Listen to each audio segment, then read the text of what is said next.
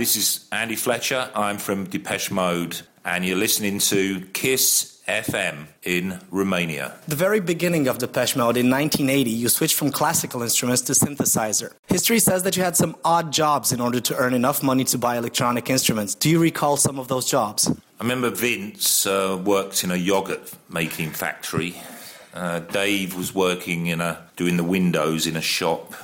I was at a cleaning job, but by the end, me and Martin were working in sort of in in London, you know, just like bank jobs and things like that. So it was just normal life, you know. You're one of the few Western European bands to have ever played in communist countries during the 80s. This is kind of a triple question. What impact did the direct contact with communism have on you? And how did the authorities treat you? Were you like regarded like some kind of danger, some kind of peril to society? And was there ever a plan to have a concert in communist Romania at the time? We were treated very well. There was just strange things like during the sound check. There'll be, you know, normally in a sound check, you know, every, the whole hall is cleared, but there'll be about 2,000 police in the sound check, you know, because police can go anywhere. You know, they wanted to hear the sound check, you know.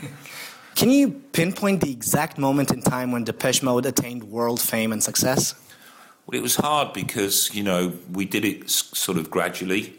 Uh, first of all, we were big in in the UK and then Scandinavia and, and then Germany, then France, then the US. So it, it was a gradual, it wasn't all of a sudden you were uh, successful, you know.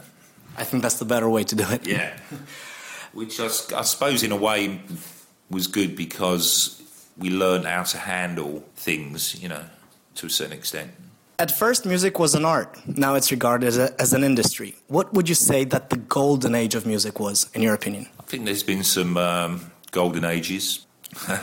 60s, obviously. Um, there's lots of good music in every age. You know, uh, I mean, for us, I, I do believe that the early 80s in the UK was quite a magical moment with lots of groups and you know looking different and writing good pop songs you know and i think it it was a good period for, for english pop. Did you ever fall in love while on tour? Uh, no no I, I fell in love um, with someone who from my local town.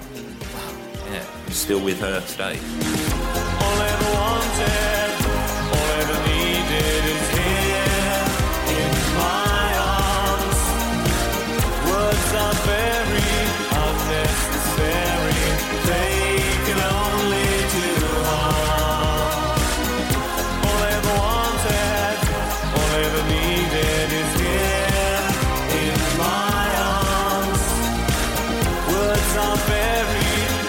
unnecessary.